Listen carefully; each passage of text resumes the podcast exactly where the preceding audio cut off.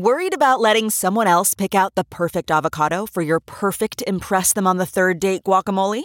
Well, good thing Instacart shoppers are as picky as you are. They find ripe avocados like it's their guac on the line. They are milk expiration date detectives. They bag eggs like the 12 precious pieces of cargo they are. So let Instacart shoppers overthink your groceries so that you can overthink what you'll wear on that third date. Download the Instacart app today to get free delivery on your first three orders while supplies last. Minimum $10 per order. Additional terms apply. Hello, everybody, and welcome to the Great America Show. I'm Lou Dobbs, and great to have you with us. You know, it's easy to think at times that this country is in decline. Norfolk Southern has problems and yet another derailment, this one in Alabama. So far, no reports of hazardous chemicals leaking, fortunately, but what a mess the company is in. A CEO who doesn't show his face in East Palestine, Ohio, and apparently doesn't know much about railway maintenance and safety. And yes, Pete Buttigieg is part of the problem. Pete plays big shot while trains are flying off the rails and he's playing with others' lives. But Biden won't fire him because the Marxist puppet Biden just simply doesn't care. Whoa, this is a stunning development now in that kidnapping of four Americans in Matamoros, Mexico. That's right across the border from Brownsville, Texas. The Gulf Cartel apologized for kidnapping and killing two of the four they kidnapped in broad daylight and turned over to the authorities five members of the cartel Scorpion Group, saying they acted without orders. This looks like, I think, a one off response by the Gulf cartel, not the beginning of a new cartel trend on the southern border, which I think everyone understands now the cartels effectively control. And with all the screwball things going on in this country, there has to be a reason. And maybe a group of researchers from the University of Oregon and Northwestern, well, here it is. And I bet many of you suspected this. For the first time in a hundred years, IQ scores have dropped in America. IQ points fell between the years 2006 and 2018. And the biggest declines were in the age group 18 to 22. Now, really, is anybody surprised? It's also sobering that the study period doesn't include the peak years of the China virus pandemic. We can all expect another big decline, folks. Well, derailments, spy balloons, a Biden budget that will run the national debt up to more than $51 trillion in the next 10 years, and Biden's poll numbers are even worse than we knew as Russia's war against Ukraine worsens, and a nationwide strike right now in France. Lots of questions still about election integrity in this country. Destabilization, do you think? Very possibly. Our guests today are Senator Marsha Blackburn and Judicial Watch's President Tom Fitton. Senator Blackburn sits on the Judiciary Committee, the Finance Committee, Veterans Affairs, and the Committee on Commerce, Science, and Transportation. She is without question one of the hardest working, most knowledgeable senators we have. And it's great, Senator, to have you with us here. Let's start with the train derailments. Norfolk Southern just had another one. Your thoughts, Senator? Lou, I, I think everyone is concerned about this. As we hear about train derailments, it causes you to ask, uh, what is the problem? Are the tracks in disrepair? Are some of these train cars or engines in disrepair? Um, is there something that is happening? These need to be investigated to figure out exactly what is causing these? And then if it's maintenance, looking at the history of maintenance and see if these are sudden, if these are things that have been on the list for needed repair, or um, is this, does it have anything to do with bad actors? I don't know the answers to all of this. I do know that there is a concern because of the number of accidents that we have seen and the short period of time in which we have seen these. And in in many of those cases, uh, and one hopes it's coincidental, uh, yes. hazardous, toxic uh, chemicals uh, aboard the train cars that are derailed. Uh, Palestine, East Palestine, Ohio, uh, a terrible accident there. And we're only learning now more and more about just how hazardous the contents of those tanks were. To look at this uh, right now, to see all of these derailments, the number of derailments, I think most people would be astonished at the number each year uh, of these trains that derail. And I, am not clear about who is responsible for those tracks beyond the, obviously the railway, uh, the railroad company. Uh, but there seems to be very little regulation uh, about the rails themselves. And uh, what we are, and this is one of the reasons people are concerned about Secretary Buttigieg and how he spends his time. They want to know that planes are going to fly. They want to know that boats are going to be able to navigate the rivers. They want to know that trains are going to stay on the rails and that our interstates are going to be safe and passable. Now, that is for people and the safety of people and the safety of goods. And they're very concerned that there does not seem to be a sense of urgency in finding out what is really going on here and why this has continued to to happen. And as I said, I don't know the answer to all of these things. I'm not certain anybody has all of the answers at this point, but this deserves our best effort. And right now, the frustration with many people is that we don't seem to have an administration that is putting that best effort forward. You know, Senator, you make a great point. I, I can't think of any department within uh, this government under the Biden administration that shows much urgency at all about anything, uh, let alone doing something about any of it. Well, and see, you know, Lou, here's here's the thing. People want government to work people are paying for this government. The money doesn't just fall out of the sky and into the federal coffers. You have American citizens who work, and before they ever get their paycheck, the federal government has taken their share of that paycheck.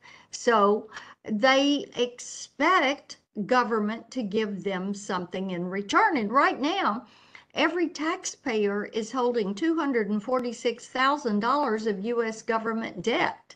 If you want to say by every man, woman, and child, it is north of $70,000 per individual. And people are saying, hey, wait a minute. We can't get from point A to point B. We have federal agencies that are putting enormous amounts of compliance on my employer. We have the IRS that thinks we're the villain. We are trying to get uh, EPA to work with us on a project for our town and city and deal with wastewater. We have a Department of Transportation that doesn't seem to understand transportation. We have a Secretary of Homeland Security whose border policy is an open border and does not believe in securing the homeland. It is, people are just saying, you can't make this stuff up. They're right. And if we could, we wouldn't. And yet here we are. And here we are with this administration. It's just one thing after another. And yes. when we look at uh, this this Secretary of Transportation, Buttigieg, uh, is uh, he is a complete and utter uh, inept and seemingly AWOL federal official. He doesn't seem to be presiding over anything. He, he is learning one thing, though, about transportation. He's flown in 18 private aircraft. Uh, I mean, those things cost thousands of dollars an hour who is this? Who does this guy think he is? He doesn't work, uh, seemingly, and he certainly knows how to fly in style on the taxpayer dime. Well, we certainly think that how he spends his time is something that should be looked at. Right now, as a matter of fact, he is in Nashville at the Clinton Global Health Initiative. Oh, and I said, you know, maybe they're going to do a health panel on how to support people that ha- are being subjected to toxic exposure. Maybe that would be a good topic for them. Uh, but instead of working on East Palestine, instead of making certain that our rails are safe for passengers and for uh, transit for cargo and goods, maybe he should be focusing on that, trying to figure this out rather than hobnobbing with the rich and famous in Nashville at the Clinton Global Initiative. Well, I certainly would make sense to me. The man makes no sense, uh, irrespective of whether it's an event like what you're describing, or simply dealing with the the tragedy in uh, East uh, Palestine, Ohio. I, I have to ask. I, I, mean, Buttigieg is running around saying that this all this derailment could have been prevented if Trump hadn't carried out certain regulatory policies, et cetera. The Washington Post actually fact checked him and found out that there was absolutely no regulatory change made under President Trump that contributed in any way to that derailment. And yet, this this oaf of a of a public official is wandering around spewing this kind of uh, partisan nonsense. Well, you know, when you look at uh, WAPO coming in and doing the fact check on that, this shows you how this administration is not serious about things. It's easy to say, well, blame Trump. Or it's like Obama during his presidency would say, go blame George Bush. And people are, they're not, they don't want the blame game right now. They want a community that is secure. They want to be able to drink the water, breathe the air. They don't want to have their children breaking out in hives and with rashes after they have gotten a bath or a shower. And they're concerned about what they may be exposing their families to by staying there in this area, but they don't have the money to go somewhere else. And and you use the, the word exposure, uh, to talk about the exposure brought to us by of all departments, the energy department, talking about the origin of the COVID uh, pandemic. Uh, first of all, I think most people would be astonished to find that the energy department is considered, at least parts of it, part of the intelligence community. What do you make of the conclusion that Wuhan indeed that virology lab in Wuhan was the source of the pandemic virus. Well, Lou, as you know, I was called uh, a lot of things for even suggesting that uh, it was likely that the virus had come from the lab. This was a lab that was doing coronavirus research. They were doing gain of function research. Our diplomatic scientist had many times cited this lab as having concerns for what was being done there. There were concerns and questions about was this a lab where they were working on a biological weapon? There were questions about NIAID, Dr. Fauci's agency, and EcoHealth Alliance and what they were doing with money that was going into this research. So now having this report leaked, and the only way we know about this is because the report was leaked. Having it leaked, it raises questions as to what uh, Dr. Fauci did. Uh, what was he trying to cover up? Because this is the COVID cover up. Uh, the WHO and what they were doing, you know, and remember, they negotiated the language of the COVID report with the Chinese Communist Party because they didn't want to be held be held to account for this. They did not want um, to have to admit that they were responsible for it. And we know it came from somewhere in China most likely that Wuhan lab because that is where they were doing the research, but they did not want to have to admit that.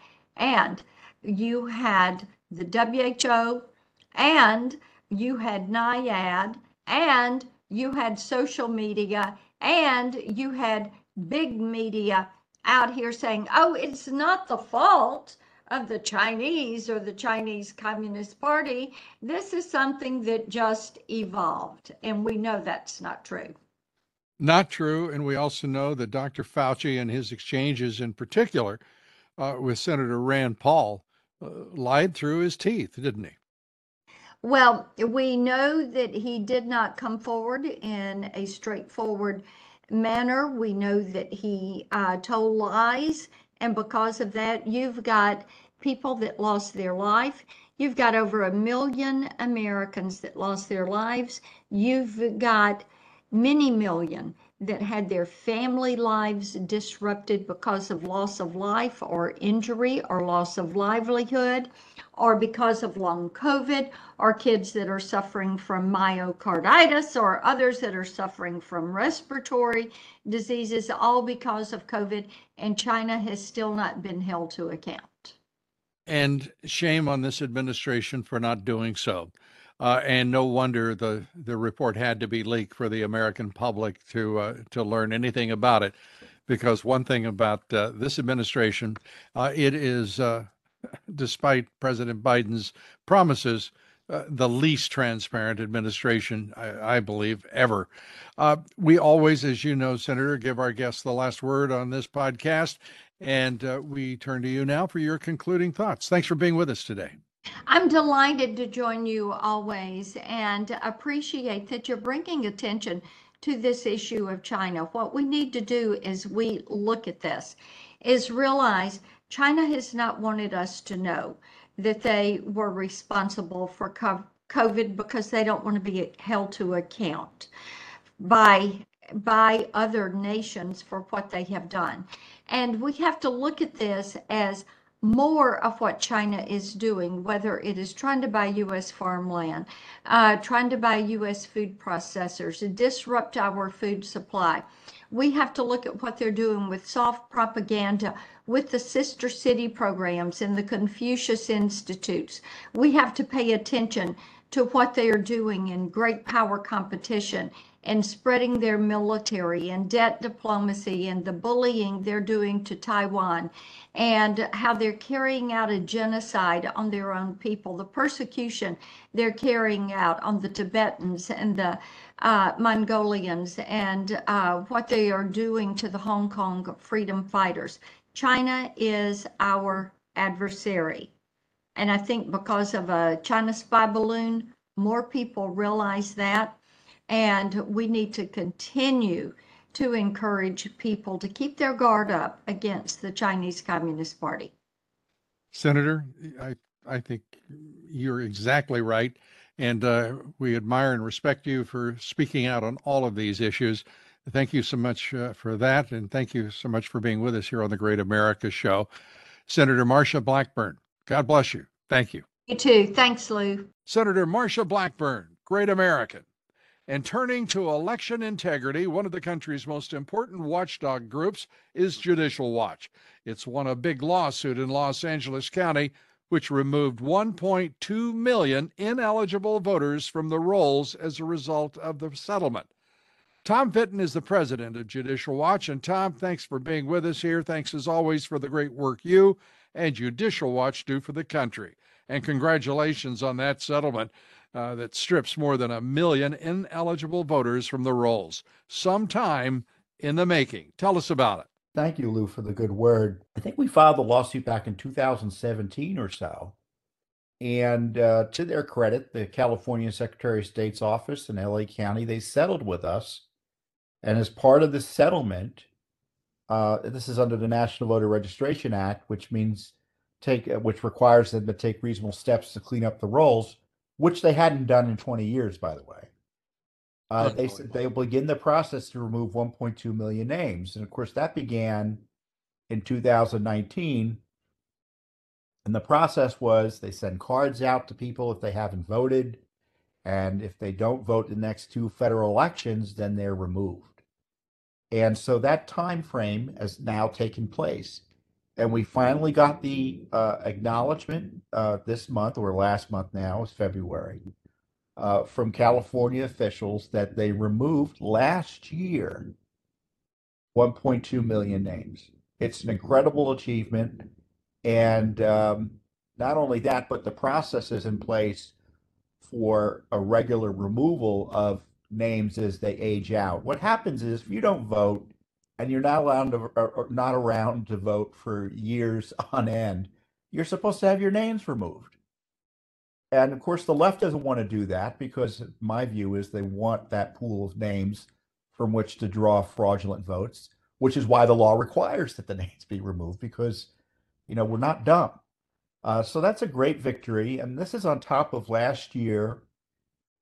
Uh, New York City, of all places, they settled with us after they removed 400, I think, and 40,000 names. North Carolina, we had sued. We ended the lawsuit after they said, oh, no, no, we removed 430,000 names. So that's 2 million names in the last year, thanks to Judicial Watch litigation. It's uh, it's a good start, don't you think?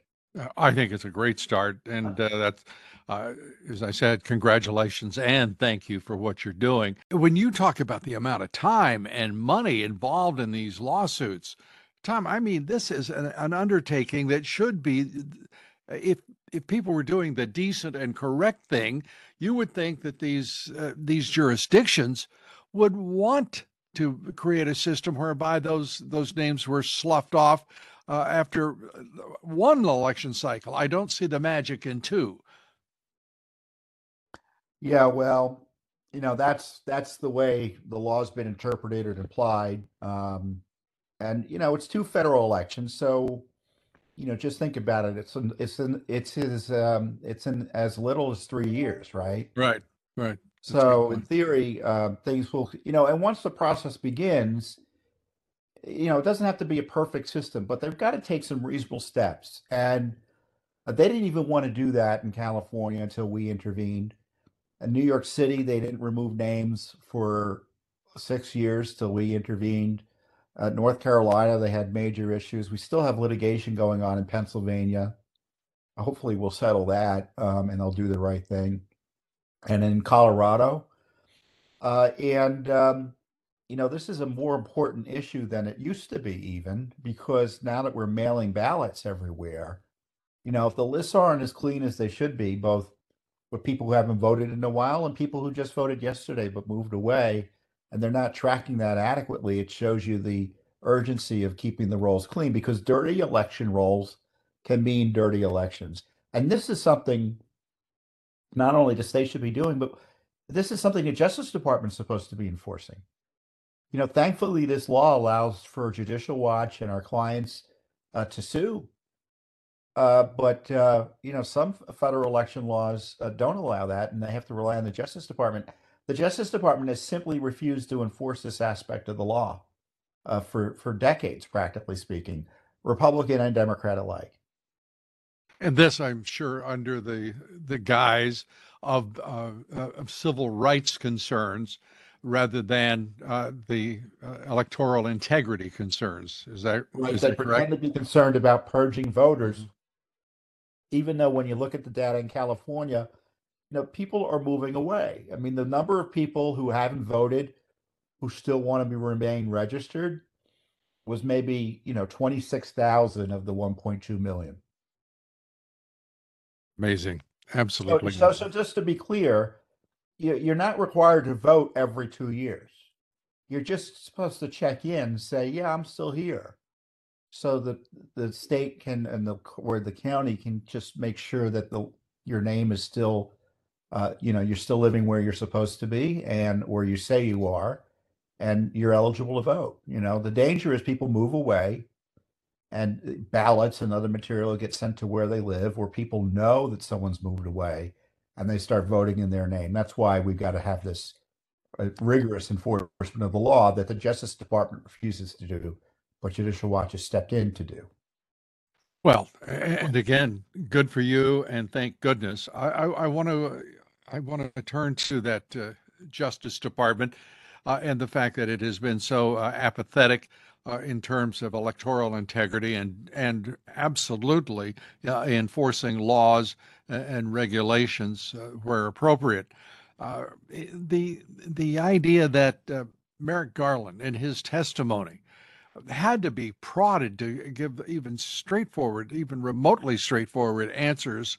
Uh, he never volunteered one straight away, but I, I think it's really interesting to hear a, a, a, an exchange between Josh Hawley, Senator Hawley, and, and Merrick Garland uh, on uh, uh on uh, the the issue of uh, pro-life centers and a and charges that the Justice Department brought uh, against, uh, and I'll clean this up here in a minute. Uh, but let's go to the sound, and then I'd like to get your reaction to it, if we if we may. Do you think, in your opinion, you are the Attorney General of the United States? You are in charge of the Justice Department. And yes, sir, you are responsible. The so F- give me an answer. The FBI does not agree with your description. I'm not asking about the FBI. You are the Attorney General. Give me your answer. Do you think that it was objectively reasonable and they followed your guidelines in sending 20 to 30 armed agents to terrorize these people? Yes or no? The facts I have, which are those presented by the FBI, are not consistent with your description. So you think it was reasonable? I'm saying the facts are not as you describe. What? That the children weren't there? That there wasn't that there weren't long guns there? That there weren't agents? What wasn't? What? What do you dispute? What's the factual premise you dispute? FBI Be specific. said they don't agree with your description of. Be um, specific. They don't agree with what? Of of how many agents, of the agents who were there, and of what their roles were. They don't agree. Do you know the jury in this case acquitted Mr. Houck? I'm sure you're aware. Do you know how long it took him? I, I am aware, and we respect the decision of the jury. Do you know how long it took him? I don't know. One hour. One hour. Philadelphia District Attorney declines to prosecute. The private suit's dismissed. You use an unbelievable show of force with guns that I just note liberals usually decry we're supposed to hate long, long guns and assault style weapons. You're happy to deploy them against Catholics and innocent children. Happy to. And then you haul him into court and a jury acquits him in one hour. I just suggest to you that that is a disgraceful performance by your Justice Department and a disgraceful use of resources. Senator Hawley having uh, quite an exchange with uh, with the Attorney General, Tom, and that is our Justice Department right now. Y- your reaction? Well, you know, uh, it, it's worse than that because the targeting of that pro-life activist and other pro-life activists have to be compared and contrasted with uh, to failure the failure to follow up on uh, attacks on churches, attacks on uh, pro-life activists directly, by radical pro abortion extremists that haven't been pursued adequately by the Justice Department. And what Garland said yesterday was, well, it's it was you know when these pro-lifers are caught doing something wrong, it's usually during the day and there's video. Uh, but this other activity that we're talking about, the the anti anti uh, pro-life terrorism uh, by the left, they, they do that at night, so it's harder. I mean, who are they kidding? And of course, that echoes their uh, the prior position of the Justice Department in suggesting that it was worse. January 6th was worse than the terrorist attacks on federal buildings in uh, the West Coast uh, by Antifa mobs because those attacks took place at night. Yeah, it's this is just a stunning and stupid remark by a, a party hack this is Merrick Garland. This yeah. man could have been sitting on the Supreme Court. He's nothing more than a two bit political hack for the Marxist Dems. I mean, he makes it so obvious. Uh, what in the world do you do in a situation where you have an administration like this who is willfully lawless and and absolutely completely and utterly ideological in every decision they're making yeah, when you have the Justice Department um, prosecute and target people based on their politics, uh, you know, that's, you know, we've had instances of that happen throughout our history. You know, it happens now and again. But here you have a massive effort to jail their political opponents, whether it be pro lifers, anyone who disputed the 2020 election. Uh, you know, eh, eh, uh, well, in the case of Trump, anytime he crosses the street, that is the way to end a republic. When you kind of lose control of the Justice Department or they unmoor itself, it unmoors itself from any respect for the rule of law and and a neutral application of the law as as best as can be. You know, uh, there's always politics in the Justice Department, uh, but here it's just risen to a, uh, something that made that has kind of eviscerated the public trust in the Justice Department's ability to fairly administer justice. I think it would be interesting for the audience to to hear.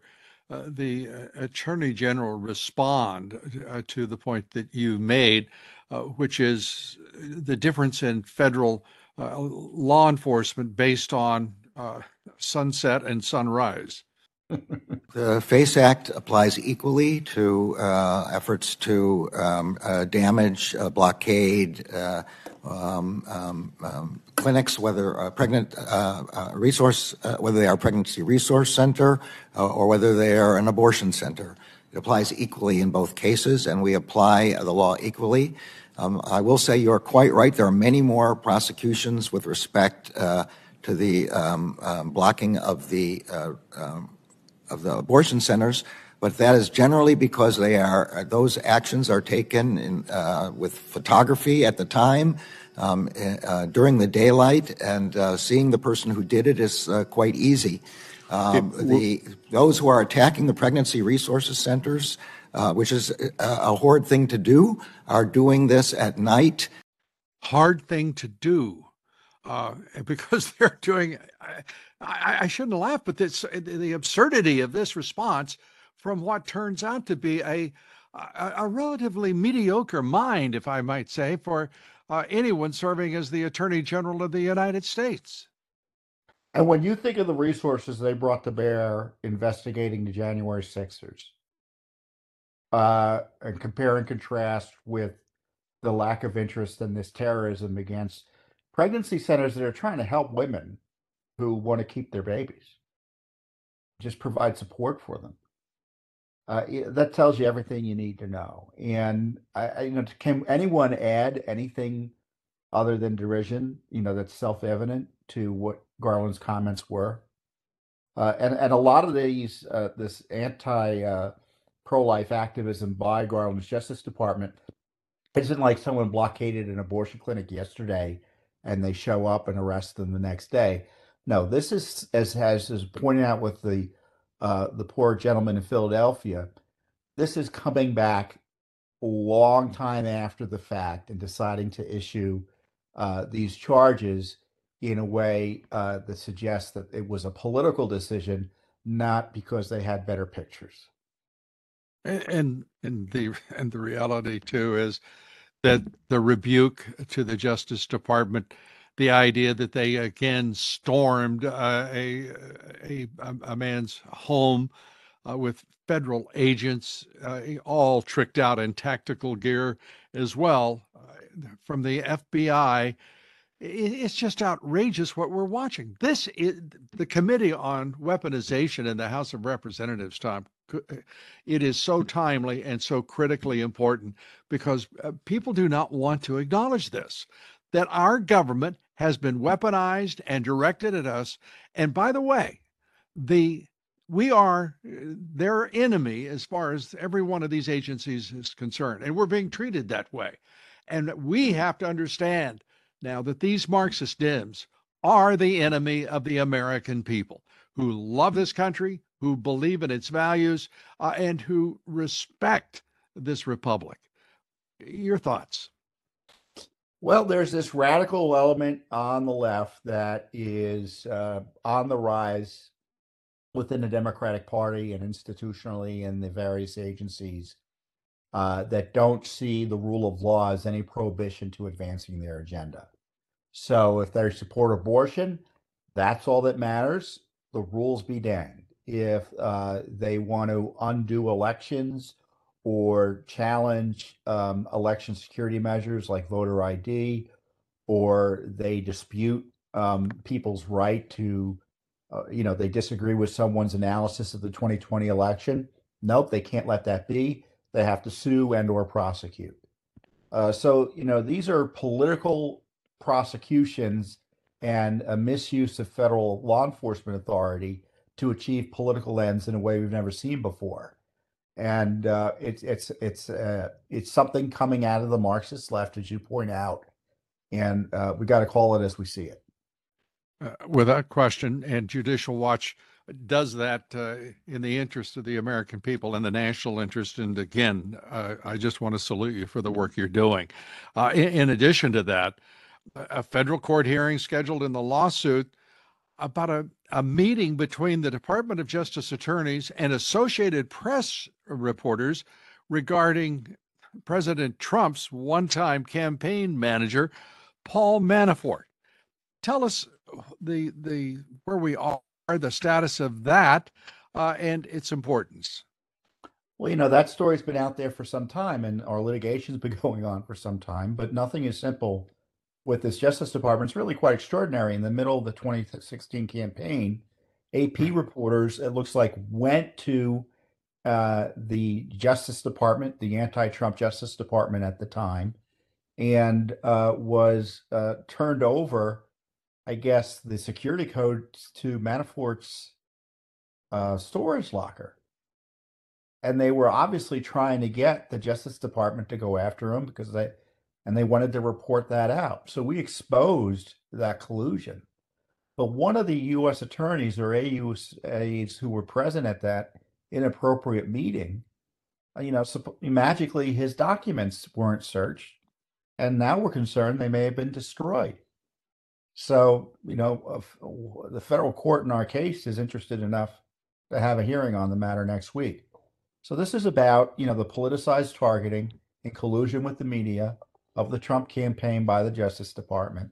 This is before Mueller was appointed, I think. This might have been in 2017. It doesn't matter in the sense that, um, you know, I'd like to have you point to me, uh, point out to me previous instances of the media, for instance, uh, working to go after Joe Biden with the Justice Department or Hillary Clinton with the Justice Department. Obviously, it never took place. And uh, now we have a cover up of that activity, it looks like, including the destruction of records that we're asking about. Well, and Hillary Clinton, uh, famous for destruction of uh, of documents, uh, oh, of, yeah. of devices, of uh, of laptops, you name it. Uh, and uh, she she succeeded, uh, whereas anyone even thinking about it from the from the wrong side of the aisle would be in deep and uh, desperate trouble for some time to come.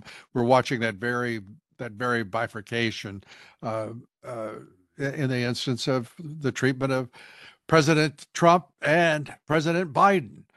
it Vice President Pence is now uh, dragged into this. Uh, meanwhile, there's there's a, a, a, very significant difference between Biden and, and, Trump, and that is that President Trump, those documents, uh, as the President of the United States, he had the authority to declassify them.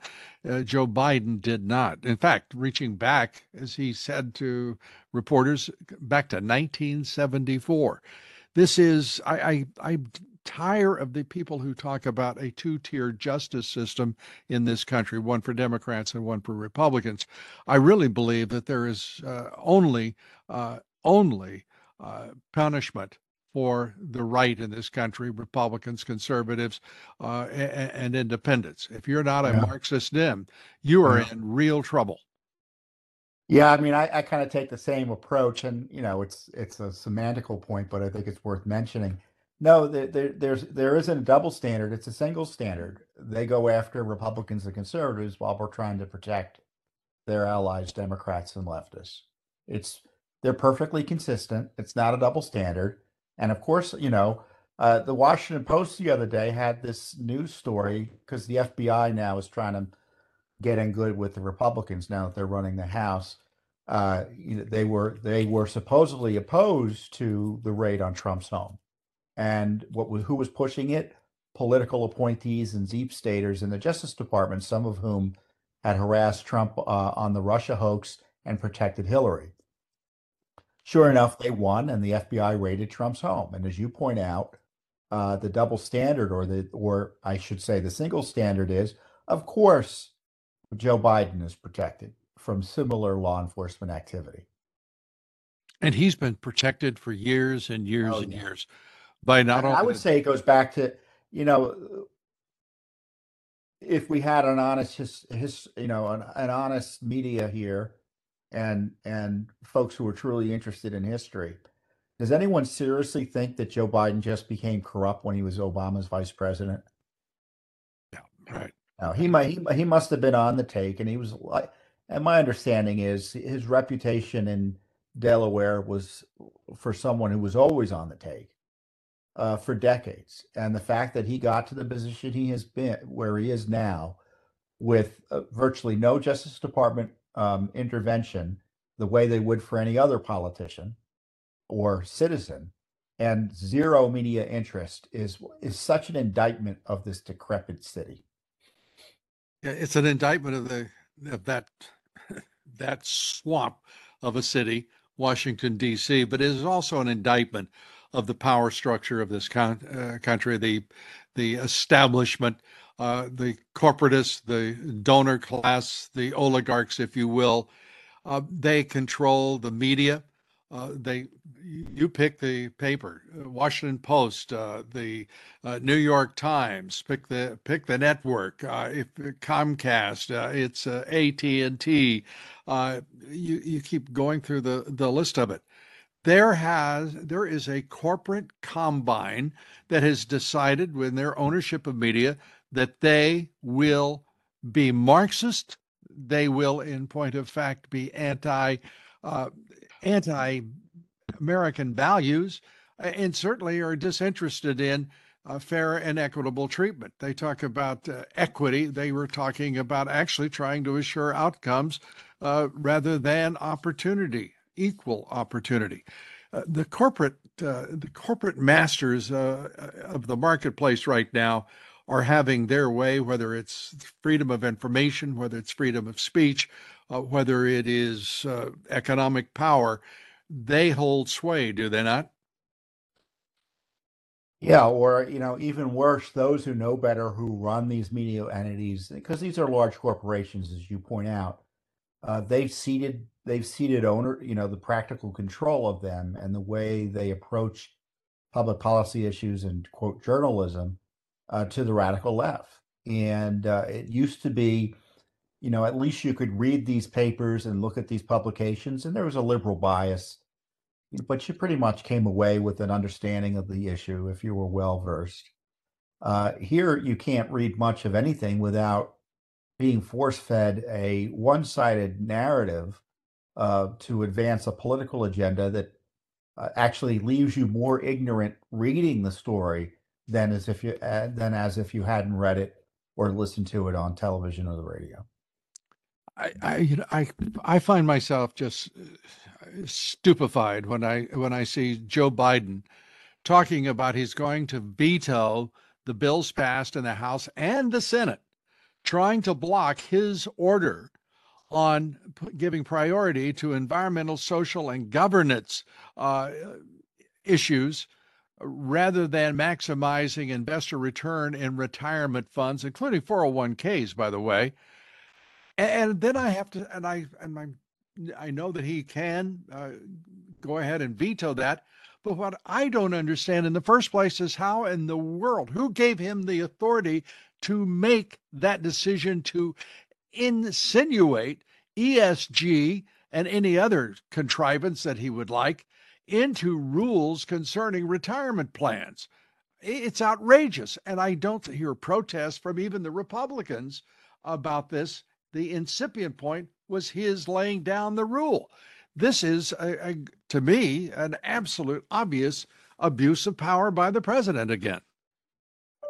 It is, and uh, what's remarkable is that there was a majority for you know overturning his rulemaking in both houses, uh, which shows you how extreme that Biden was, a bipartisan majority. And uh, just so folks and listeners understand this, he's requiring, it sounds to me like, that uh, those charged with investing your retirement funds, you know, and you may think you're investing your funds in, you know, indexes and index funds and other sort of general investments. Uh, well, that may no longer be the case in the sense that there's this requirement, uh, certainly on the retirement side, that uh, they take politics into account when doing investing. And that's not something that anyone really wants, especially if you want a return on your investment.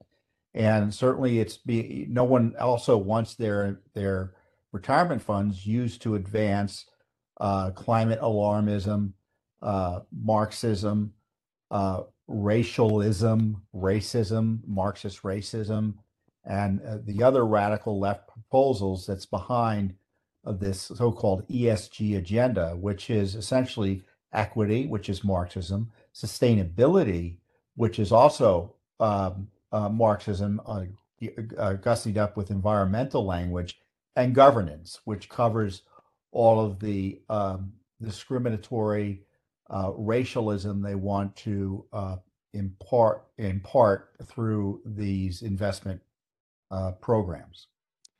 And and thereby also, uh, with his veto, if it stands, and it certainly will, uh, it, it, just simply gives corporate America more power, Wall Street more power, uh, eh, through these left wing, uh, you know, proposals for uh, how to invest, uh, all sorts of issues that that arise from turning the the marketplace into uh, ESG, environmental, social, and governance uh, preferences that are now dictated by the government of the United States. It's it's madness itself.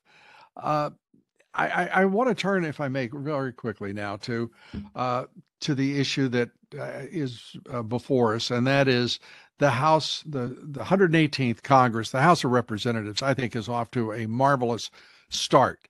Uh, that is the House Judiciary, the House uh, uh, the House Oversight Committee, as well as the Weaponization Subcommittee of Judiciary.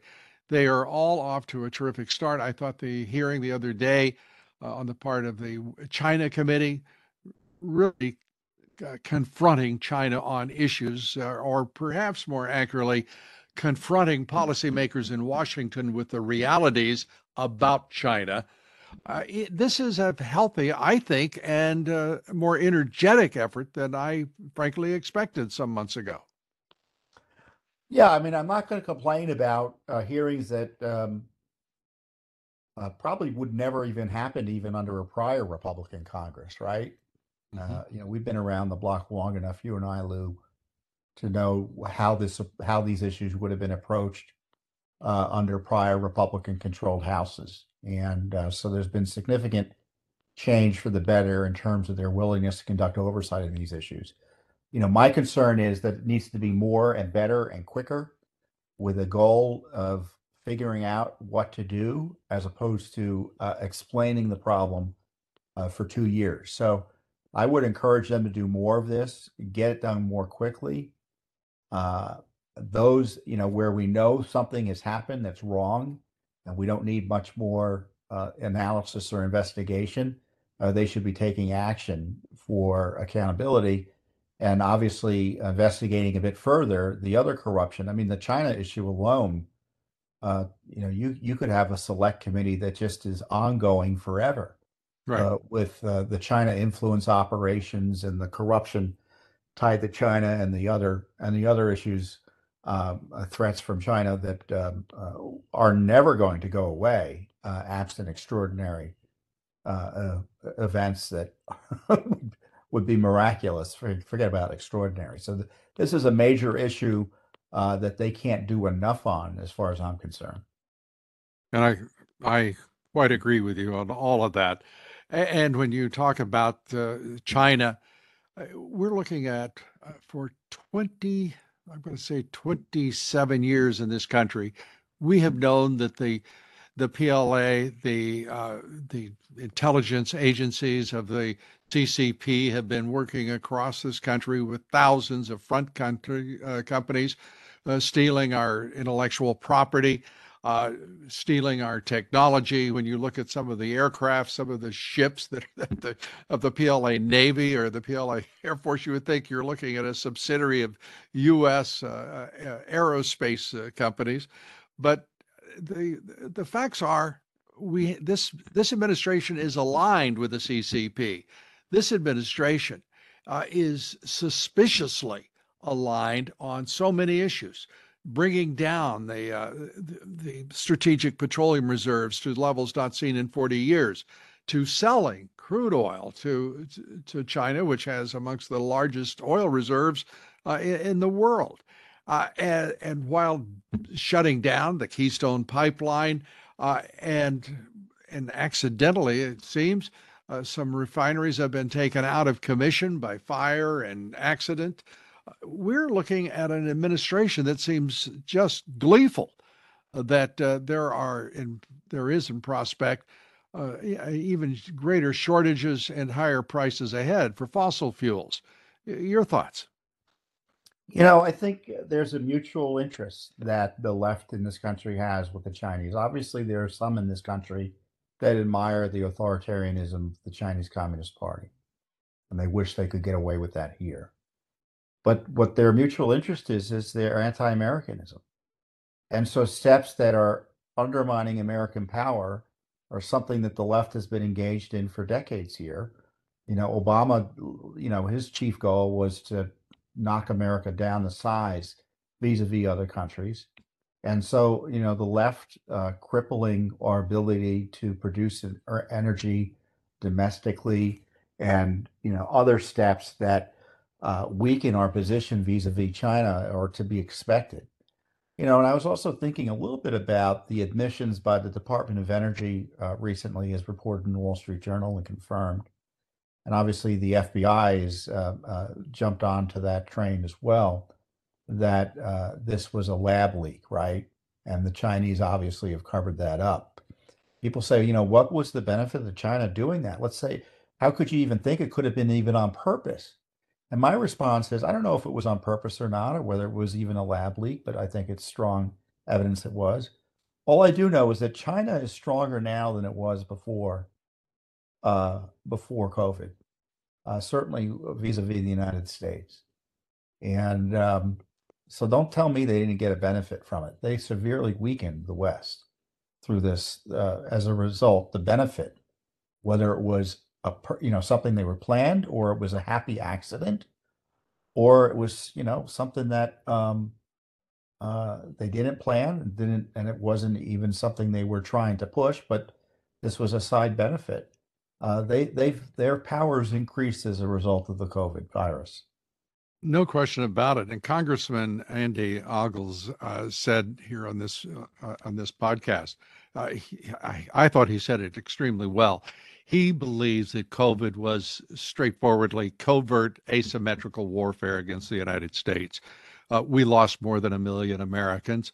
Uh, we continue to uh, have our economy and society still feeling the disruptions over that uh, two two and a half year period, uh, and without any question, as you uh, so so say state so well, we are we're worse off, and China is better off.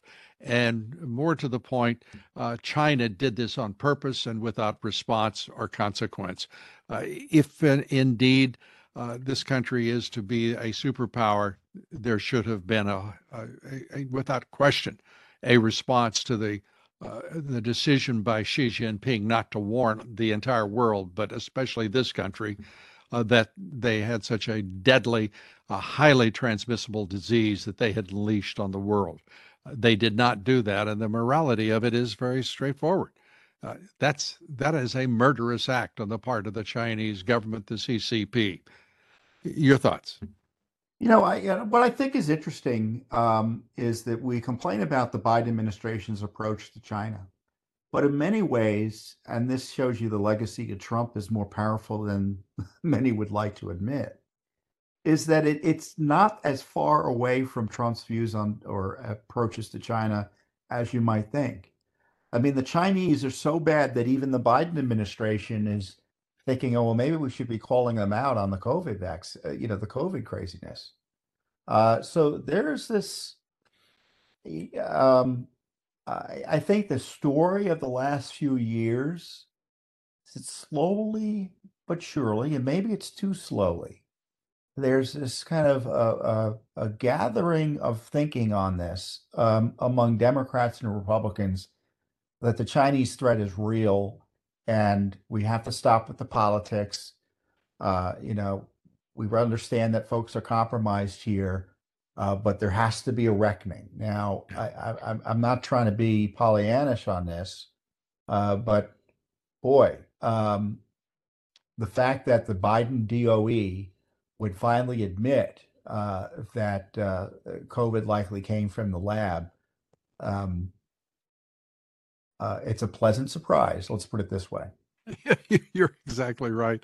Uh, because other agencies within the intelligence community are uh, coming up with conclusions like, uh, well, with low confidence, uh, no confidence at all, uh, uncertain. Uh, the CIA position is just absurdly, to me at least, absurdly ambiguous, and they're really yeah. the ones paid to to do this sort of thing. We still we still have a CIA. We well, we do, and, and, they're working hard against the American people. I'm sure at this very moment. Uh, but this is a this is a, a, a time in which we have to really understand. There are so many Americans in our leadership. Uh, let's start with the leadership. The leadership of this country has been for 30 years some of the slowest witted people uh, in our society. I, I don't know how we found them. I don't know entirely how they got there. But irrespective of their ideology, slow witted and slow to learn and slow uh, to, uh, to awaken. And the Republicans have, my Lord, what does it take for them to understand that corporate America has moved on from, from that, uh, that sad party that thought that the Chamber of Commerce was theirs when, in point of fact, they uh, belong to the Chamber of Commerce.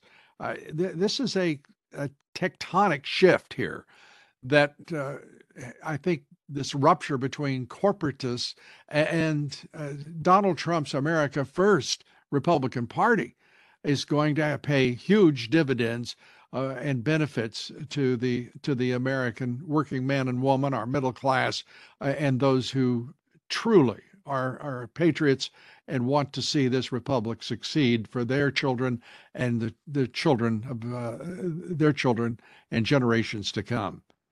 Th- what do you think? Yeah, I think the uh, you know the corrupt corporatist class that is uh, that has allowed the hijacking of corporate power to achieve anti-American, anti-free market, uh, anti-constitutional goals uh, is uh, there's going to be um, uh, a reckoning. They're going to be inheriting the wind uh, because I think fewer and fewer conservatives are going to be terribly interested in advancing corporate interests. Where previously you could say, look, you know, these this corporations are the way we employ people. It's how we grow our economy and keep the country strong. Well, that argument gets weak, where gets weaker when these corporations seem to spend more time uh, misusing their dollars to advance political goals as opposed to, um, you know, the old phrase that used to be the business of America is business. Uh, for businessmen, the business of America seems to be politics. And if that's the case, you know, go get their money from somewhere else. I, I think that's exactly right. And particularly now, uh, here we are in 2023, and we're watching Ford Motor uh, building plants in uh, in Mexico. Tesla is talking about uh, putting its uh, up a plant in, in Mexico. The offshoring of American production. Are you kidding me? Uh, the continued outsourcing of American middle class jobs as they bring in six, seven million illegal immigrants in the cor- course of the first two years the Biden administration. This is madness. And at the same time, arresting people who want to protect uh, life uh, at pregnancy centers rather than uh, than have our, our, young women going to uh, to abortion clinics. But they have to bring in six million illegal immigrants to replace uh, the the babies uh, that uh, they insist die rather than live. You, yeah, many ways it's the end of America. Uh, you know, for for the open borders crowd, uh, it's not just open borders. It's it's it's an, the end of us as a sovereign nation, and you know, from their perspective, a plant in another country is no different than being a plant in another, uh, having a plant in another state. Mm-hmm. Their goal is to erase borders, uh, erase America as an independent sovereign, and uh, with that goes our constitutional protections and our God-given rights. Uh, the Constitution was designed to protect and advance. Uh, so this is a, a, dire threat to our republic, and it, it, the kind of the corporate approach of they are uh, they they aren't American companies anymore. Uh, they're international companies with no loyalty. Uh, is uh, to the to our nation is a symptom of that ideology. Again, I am in 100% uh, agreement with you, Tom. We thank you for being here today. It is always great to have you here. Uh, we enjoy your reasoning, your knowledge, uh, your insight, and all that you do for this country, you and Judicial Watch. Tom Fitton, thanks for being with us. Thank you, Lou. Tom Fitton, Judicial Watch, their vigilance critical to the country. Thanks, everybody, for being with us. Have a great weekend, and please join us here Monday when our guest will be former Director of National Intelligence, Rick Grenell, who also served as ambassador to Germany. Rick Grenell, here Monday. Please join us. Till then, thank you. God bless you, and God bless America. How powerful is Cox Internet? Powerful enough to let your band members in Vegas, Phoenix, and Rhode Island jam like you're all in the same garage. Get gig speeds powered by fiber from Cox. It's internet built for tomorrow, today. Cox, always building better. Download speeds up to 1 gigabit per second. Cox internet is connected to the premises via coaxial connection. Speeds vary and are not guaranteed. Cox terms and other restrictions may apply.